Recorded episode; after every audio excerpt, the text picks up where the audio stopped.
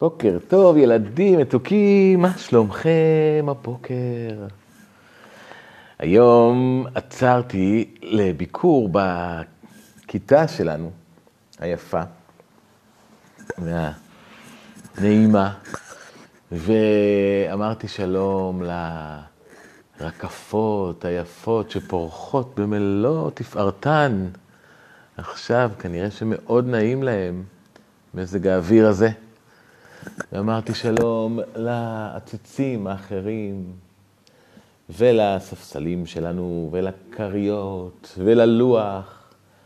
ורציתי לספר לכם שהכיתה שלנו ממתינה לנו כל כולה, כדי שנשוב אליה במהרה, ונשב ונלמד בה, נשיר ונדקלם.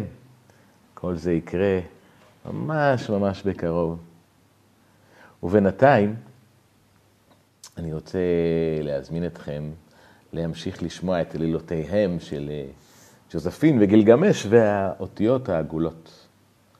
לשם כך אנחנו נקפל את הרגליים ונפרוס את הכנפיים. ועכשיו אפשר לעוף אל התכלת בשמיים.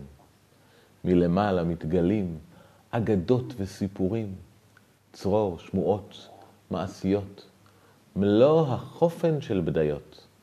שלחש לתוך אוזנו, צב לאב ואב לבנו.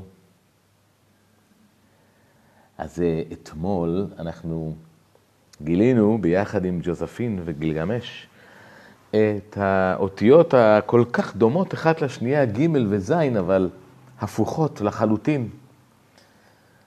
שמחתי מאוד לקבל מכם הרבה מאוד אה, דוגמאות למילים שמתחילות או שיש בתוכם ג', ומילים שיש בתוכן זין. אבל שמחתי במיוחד כששלחה לי נטע היקרה מילה שיש בה גם ג' וגם זין, ולא רק זה, הן ניצבות אחת מול השנייה. האם תוכלו לנחש איזו מילה יש בה גם ג' וגם זין, והן ניצבות שתיהן אחת מול השנייה. אתן לכם מספר שניות לנחש, ואם עוד לא ניחשתם עד עכשיו, אגלה לכם שהאות, המילה היא זוג. המילה זוג, כמו ג'וספין וגילגמש.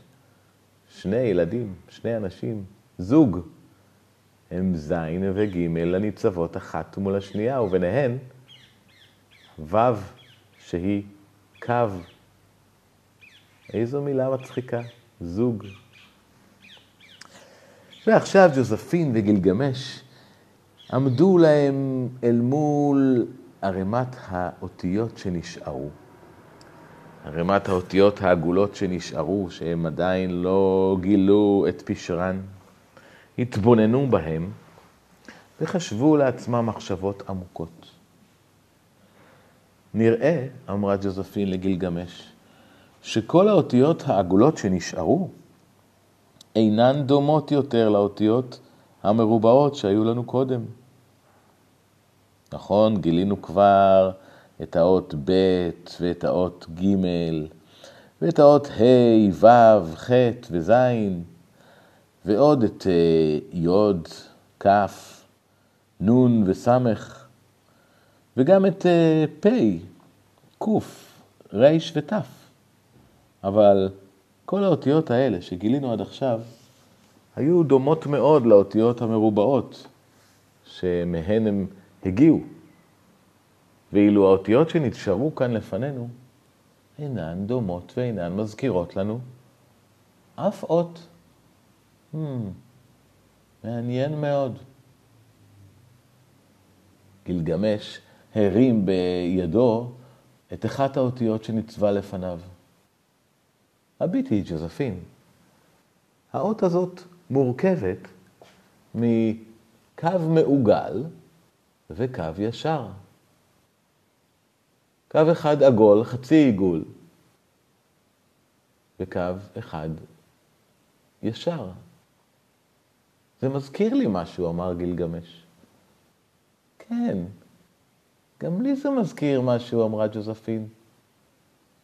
קו עגול וקו ישר. אה, אני יודעת. זה מזכיר לי את השיעור הראשון בכיתה א'. השיעור הראשון שבו למדתי בכיתה א', בו המורה צייר על הלוח קו עגול וקו ישר. זו הייתה ההתחלה של כיתה א'. נכון, אמר גילגמש. אמנם לי הייתה מורה ולא מורה, אבל גם היא ציירה בשיעור הראשון בכיתה א', בכיתה א', קו עגול וקו ישר. אם קו עגול וקו ישר הם היו בשיעור הראשון, ביום הראשון, אולי מתאים שזאת תהיה גם האות הראשונה. נכון, אמרה ג'וזפין, האות הראשונה. אבל מי היא האות הראשונה? שניהם ישבו ושקעו במחשבות עמוקות. מי היא האות הראשונה בסדר האלף-בית? אולי נתחיל לומר את סדר האלף-בית, אמרה ג'וזפין. בסדר גמור, אמרתי את גילגמש, קדימה. והם ספרו ביחד. א', ב', ג', ד', אה, אני יודע, קרא גילגמש ועצר את ג'וזפין. האות הראשונה באלף בית היא א'. נכון, אמרה ג'וזפין. אם כך, כנראה שקו מעוגל וקו ישר הם ביחד האות א'.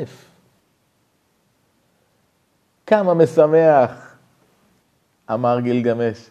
הנה יש לנו את האות הראשונה, א', קו עגול וקו ישר. והם הניחו אותה בערימת האותיות שהם כבר גילו. כעת, ג'וזפין לקחה בידה אות מוזרה מאוד, שצורה לה כמו של טלטל, קו שעושה עיגול ויורד למטה.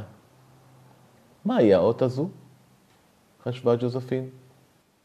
אינני יודע, אמר גילגמש. לפתע הופיעה דבורה, דבורה קטנה וזריזה, וסימנה באוויר את צורת האות.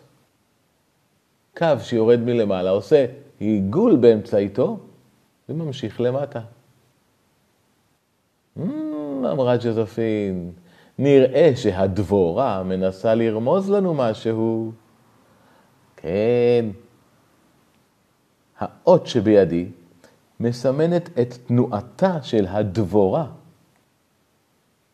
אם האות מסמנת את תנועתה של הדבורה, ייתכן שזוהי ד'. דבורה מתחילה בד'. נכון, אמר גילגמש, אין ספק שזוהי ד', קו שיורד מלמעלה, עושה עיגול באמצעיתו וממשיך למטה. כן, גם ד' יש ברשותנו, אמרה ג'וזפין והניחה את הד' בתיבת האותיות שהם גילו. אבל עוד אות אחד התחשק להם לגלות ביחד.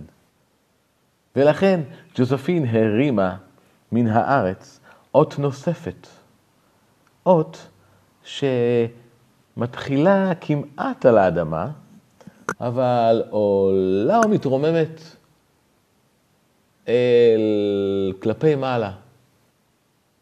מהי האות הזו? שאלה ג'וזפין את גילגמש. מאוד מעניינת, אמר גילגמש. היא נראית לי קצת אה, שחצנית. אות שחצנית שמרימה את זנבה כלפי מעלה.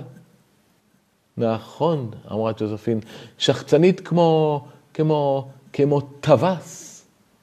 נכון, שחצנית כמו טווס. אם היא שחצנית כמו טווס, אמרה ג'וזפין, אין זו אלא שזוהי האות ט', האות ט' המסמנת טווס. וג'וזפין וגילגמש קפצו בקפיצות שמחה אדירה. לכבוד גילויי, גילויי הם של שלושת האותיות החדשות. א', העיגול והקו, ד', תנועת הדבורה, וט' עם הזנב הגאה. עכשיו יכלו גילגמש וג'וזפין לנוח להם בארסליהם ולהתרפק על סיפוריהם עד ליום המחרת. להתראות, ילדים מתוקים.